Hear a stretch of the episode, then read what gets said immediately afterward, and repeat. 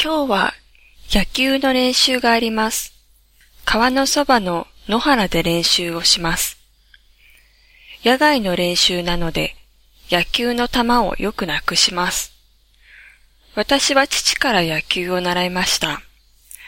父はまだ野球に未練があるみたいです。私は練習の前に野菜を冷蔵庫に入れておきます。練習に冷やした野菜を持っていくためです。